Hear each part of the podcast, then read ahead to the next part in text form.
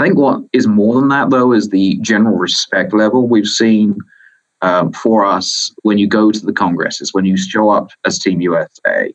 Um, in in any country, you're uh, you're treated like a top nation. You're treated like a, a nation that has, you know, oomph, for want of better terminology, in in this sport.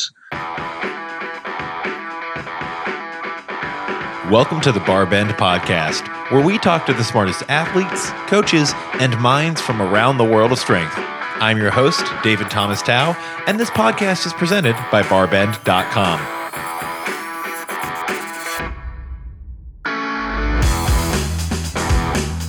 Phil Andrews is an interesting case in the world of sports governance. A British national by birth, Phil moved to the United States following the twenty twelve London Olympic Games and soon thereafter became involved with U S A Weightlifting. After several years organizing U S A W's national and international events, Phil rose to the rank of C E O, a position he's held since early twenty sixteen. Uh, full disclosure, BarBend is the official media partner of U S A Weightlifting, so we often partner as an organization, and I work with Phil directly on a number of projects personally. Under Phil's leadership, U S A Weightlifting has grown in a number of ways and hit milestones many thought impossible in such a short time frame. U S A W elite athletes have earned an Olympic medal in Rio, ending a sixteen-year-long drought, several World Championships medals including multiple golds, and a number of world records.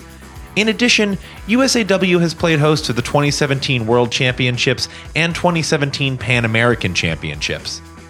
Phil's team has grown to include Brazilian-born events organizer Pedro Maloney and Greek weightlifting legend Pyrros Dimas, among several other talented and accomplished new faces in U S A W's organizational ranks. But while U S A W and its athletes, coaches, and leaders have accomplished a lot under Phil's watch, the organization's biggest test and biggest barometer for success is the twenty twenty Tokyo Olympics.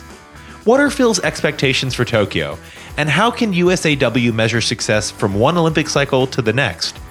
How is American weightlifting perceived on the international stage these days? Which competing countries take us seriously? And where are we still coming up short? And what are Phil's expectations beyond Tokyo for the twenty twenty-four Olympics and even after that? We get into those questions and more in this episode. And just a quick reminder, if you're enjoying the BarBend Podcast, make sure to leave a rating and review in your podcast app of choice. This helps us stay on track in bringing you the best content possible week after week. And if there's someone you'd absolutely love to hear on a future BarBend Podcast episode, let us know in your podcast review. I personally read each and every review, so your suggestions will be seen.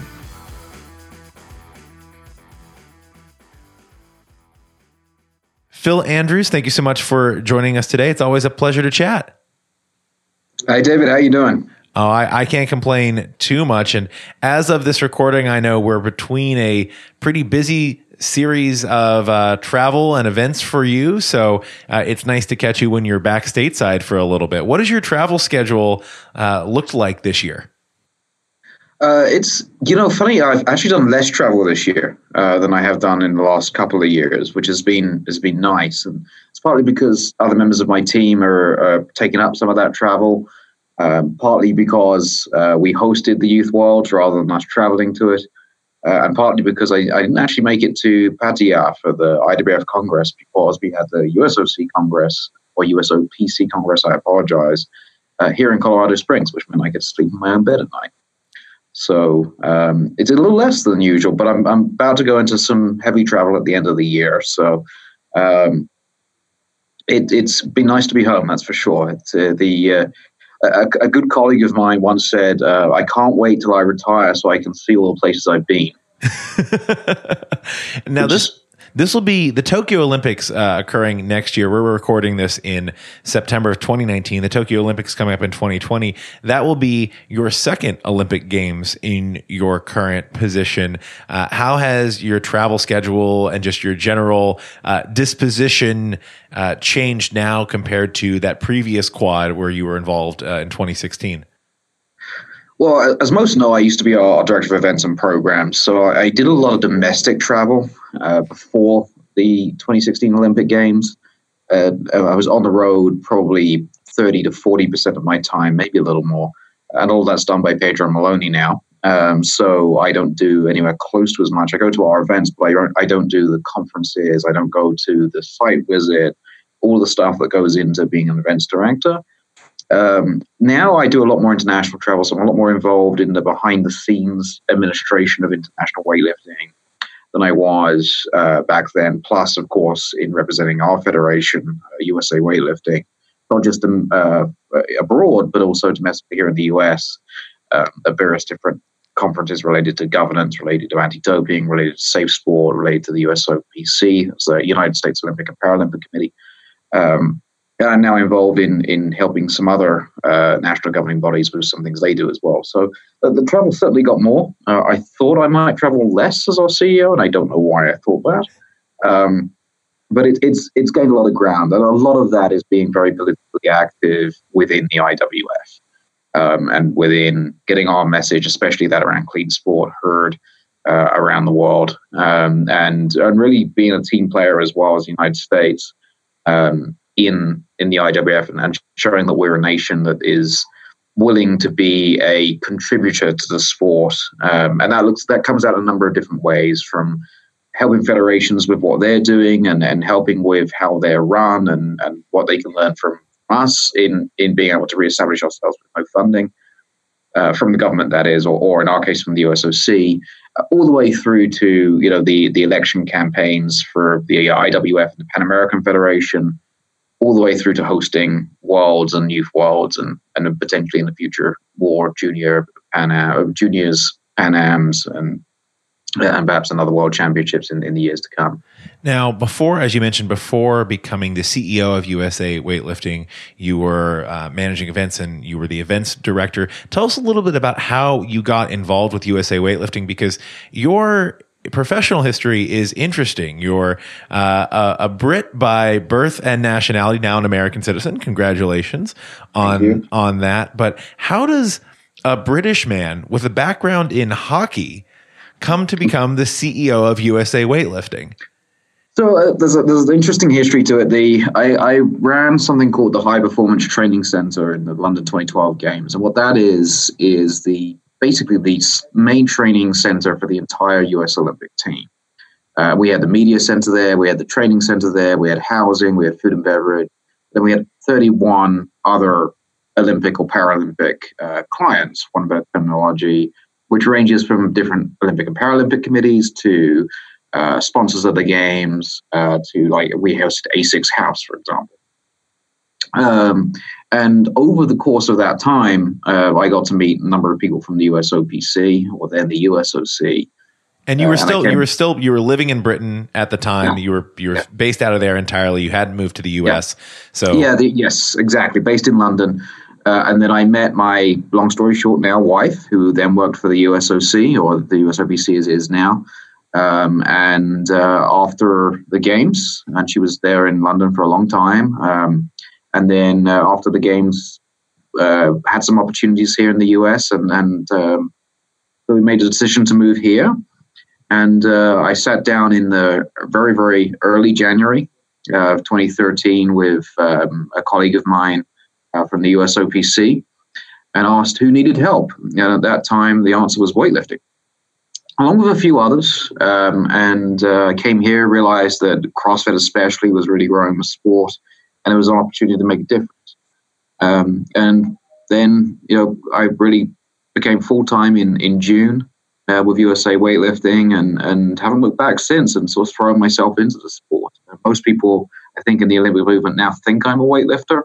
Um, they clearly have never seen me snatch, if that's the case. But it's um, it, it, it's been a journey. Uh, it's been a very, very interesting way to get into this. It, fun fact, there's actually four national governing bodies in the U S with uh, British C E Os. Um, field hockey, taekwondo, um, obviously weightlifting, and rugby. Um, if rugby and field hockey are from their sports, taekwondo and us, we're... We're we're outside of the sport. So. It's it's the secret British invasion all over again. It, it is, although people keep calling that out, so we're clearly not doing a good job of that. It's because it's because you're you're so friendly and amicable. You know so many people, you make friends easily, and then and then people notice you. You have to do you have to be more inconspicuous next time. That's that's the key. I'll try. I'll try. It, it's uh, we'll, we'll develop Louisiana accents. So, so you join U S A Weightlifting in twenty thirteen. You become acting C E O and then and then C E O in a more permanent capacity in early twenty sixteen. Is that correct? End of twenty fifteen, early twenty sixteen. Right at the end of December twenty fifteen, I became acting C E O, and then April twenty sixteen, permanent. So you've been C E O effectively since right before the Rio Olympics. You know, here we are uh, over three years uh, later, uh, gearing up for Tokyo, and it's been a pretty uh, it's been a pretty busy time for U S A Weightlifting, and yes. the the sport's prominence in mainstream American societies obviously increase a lot of that due to CrossFit, as you and I have talked about numerous times at numerous events over the years, um, but also our success on the international stage. Obviously, yeah. ending the medal drought at the Rio Olympics, Sarah Robles winning a, a bronze medal uh, on the women in the women's super heavyweight category. A huge time. We've had world's medal, several world's medalists since then. We're recording this before the twenty nineteen World Championships, so we might be adding further to that medal count. As someone who represents U S A Weightlifting on the international stage, how has perception of the sport changed among uh, our competitors um, from other countries? And, and how do those governing bodies see U S A Weightlifting now versus maybe how they saw it in, you know, the twenty, uh, in the two thousands or even the early twenty tens? Yeah, I think there's there's probably two halves to that question. There's there's the perception amongst our Olympic movement colleagues in the United States, and there's perception amongst the, the International Weightlifting Federation and perhaps the Pan American Weightlifting Federation. I think since fifteen, we've really made a huge effort to be active internationally. And that's been recognized um, not only in the award of the seventeen World Championships and the twenty nineteen Youth World Championship in the United States, but also in the fact we have more governance positions in the I W F than almost any other national governing body from any other U S sport. Um, you know, I sit on a commission, Paula Aranda sits on a commission, Ursula Papandreya and Pyrros Dimas are both on the executive board. Um, we have a lot of, of areas in the, uh, Mark Levely is on the medical committee, uh, Kyle Pierce is on the coaching committee, et cetera, et cetera, et cetera. We've got a lot of places where the U S is, is actively recognized by our, our fellow member federations. I think what is more than that, though, is the general respect level we've seen um, for us when you go to the congresses, when you show up as Team U S A um, in in any country. You're uh, you're treated like a top nation. You're treated like a, a nation that has, you know, oomph, for want of better terminology, in in this sport, um, which is an incredible difference to where we were in twenty fifteen, even when we hosted Worlds, where we were not that well respected as a member federation uh, by either the I W F itself or the member federations.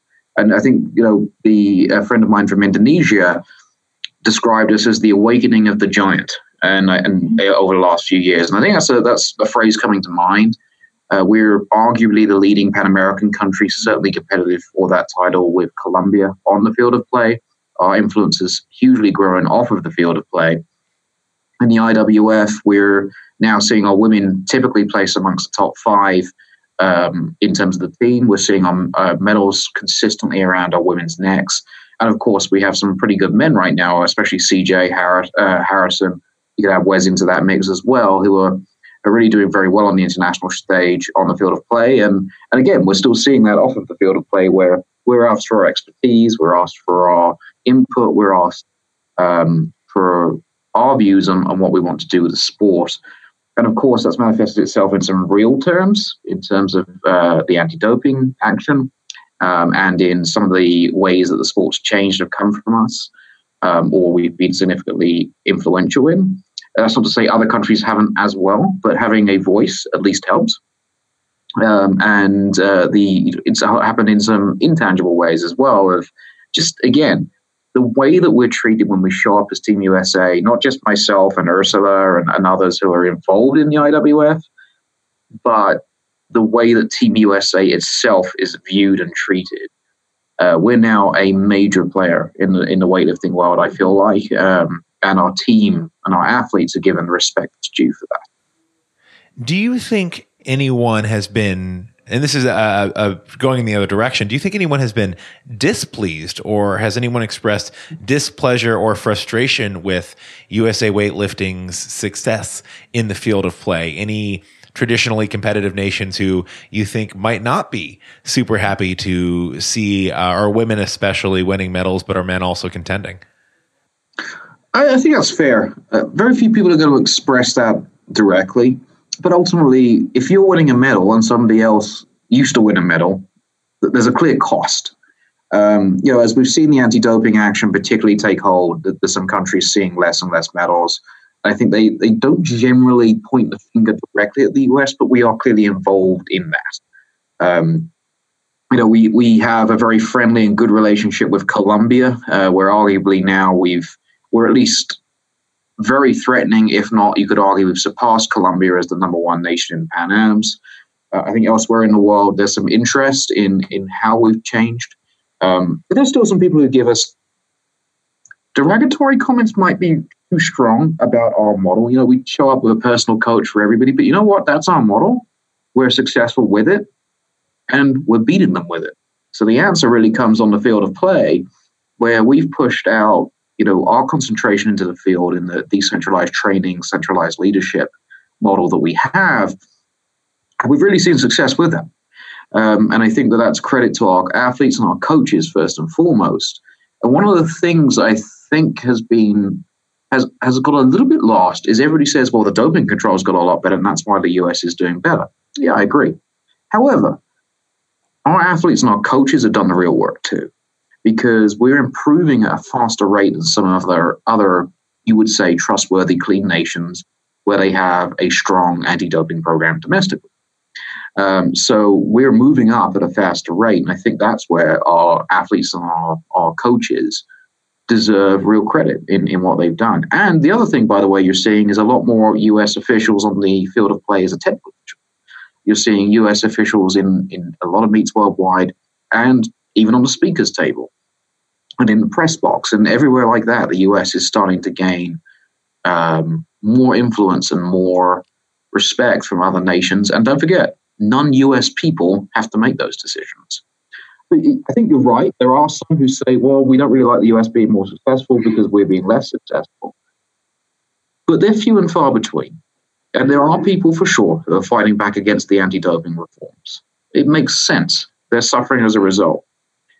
But ultimately, for the sport to survive, those have to continue. And I think the majority of nations appreciate that. What do you think, what work do you think still needs to be done regarding anti-doping measures? Now, this is something where I, I don't want to necessarily take uh, a normative stance and, and judge what has been done, what is, you know, what hasn't been done necessarily. But from your opinion and from your perspective as a C E O of U S A Weightlifting, someone who's certainly very heavily involved in the international, uh, if not the international governance of the sport, very heavily involved and connected with the folks who are governing the sport internationally. What do you think still needs to be done regarding doping controls and anti-doping measures on an international scale?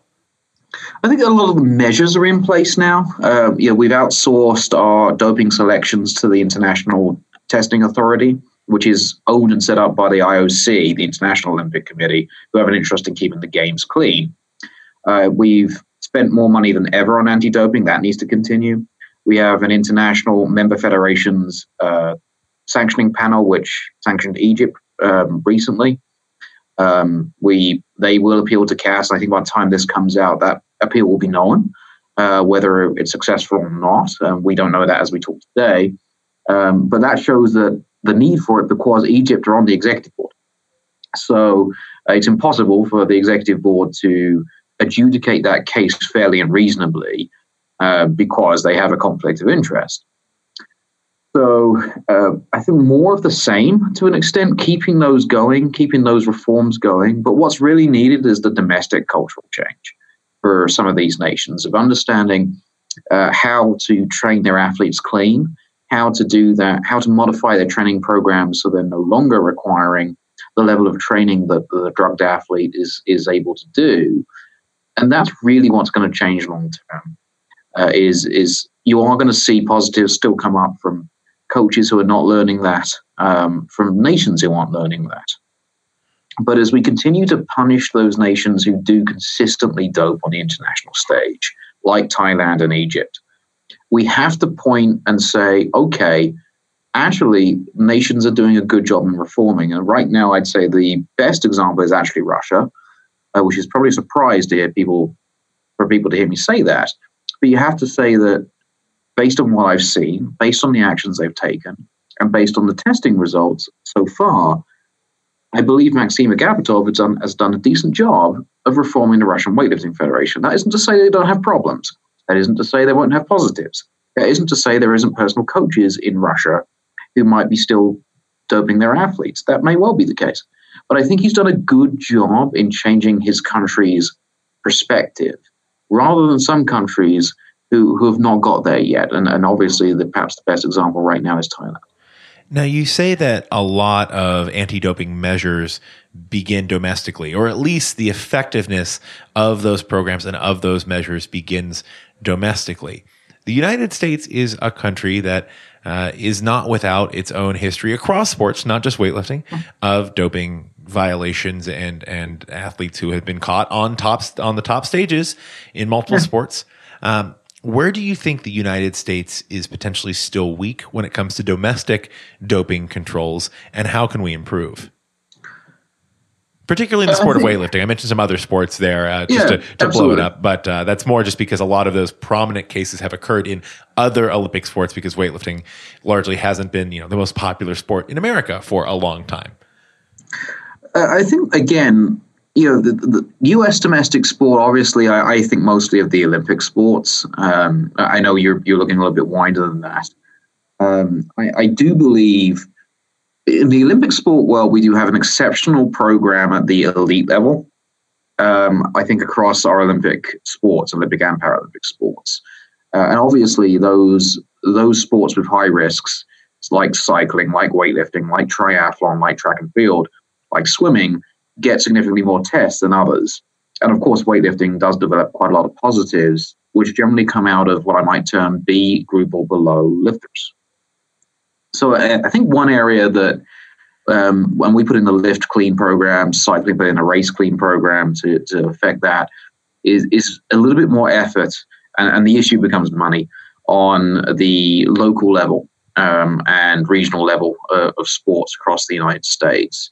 I have to say U S A Powerlifting's done a good job of that, but part of the reason they're able to do that is they do a lot of their testing outside of um, the U S A D A uh, network.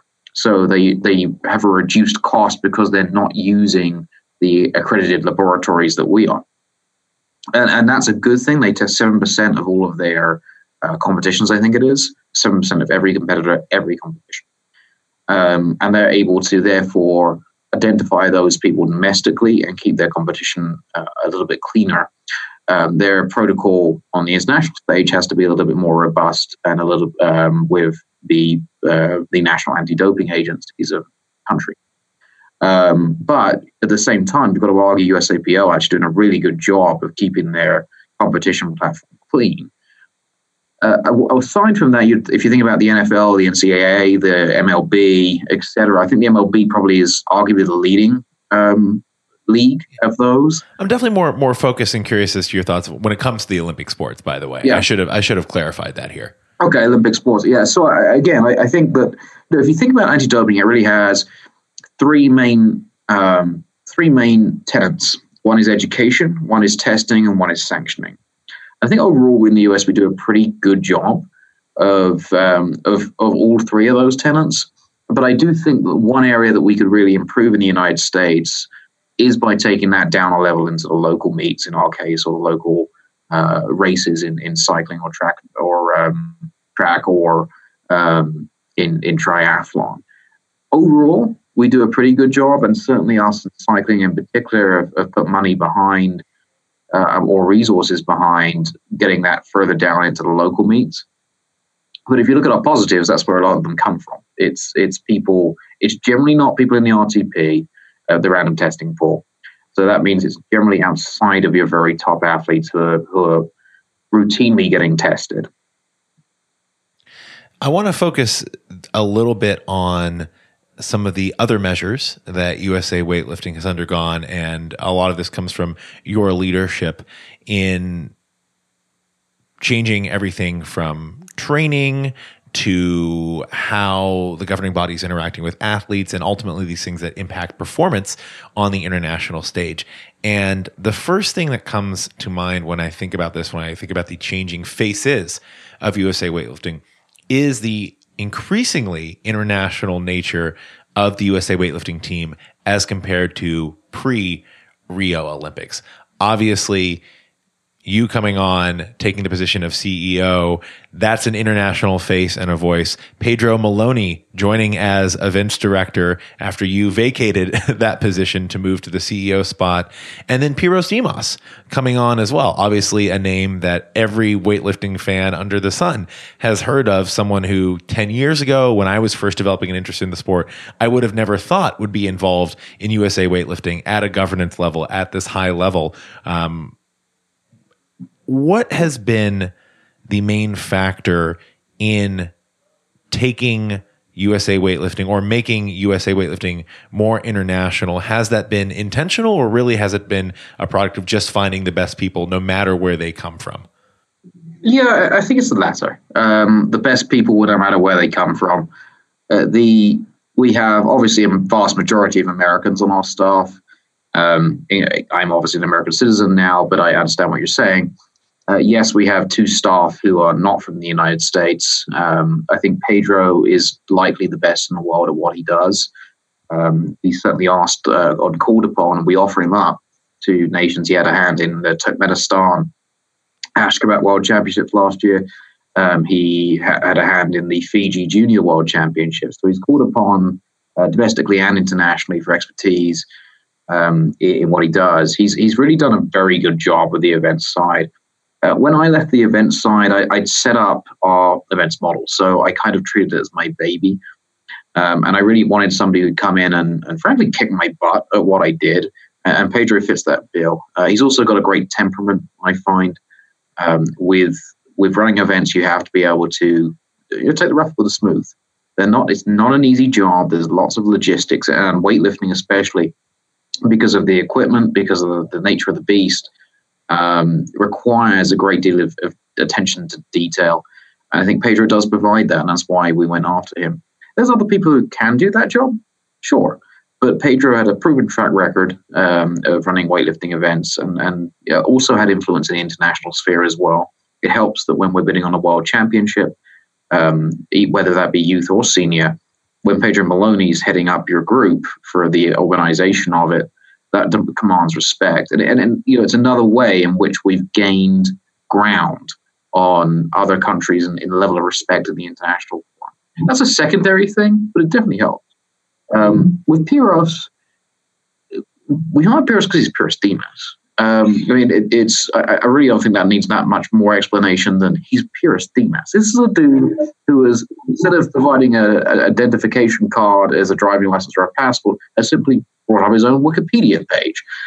I, I was, yeah, not to not to question his not to qu- question his tried and true weightlifting credentials. I, I think my my focus is more on, you know, do you think there's a specific benefit? And you answered this a bit in talking about uh, Pedro's qualifications and his expertise.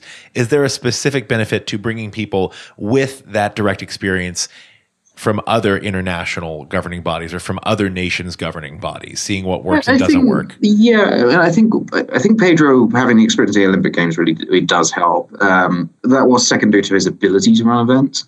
Um, the with Pyrros, you know, we were, I think it would be fair to say, a little bit fractured in the last quad as a, as a federation. And the one thing that Pyrros brings is the level of respect with being Pyrros Dimas. So it doesn't matter whether you, you agree with him or not, you at least hear him out, and you might have that debate with him.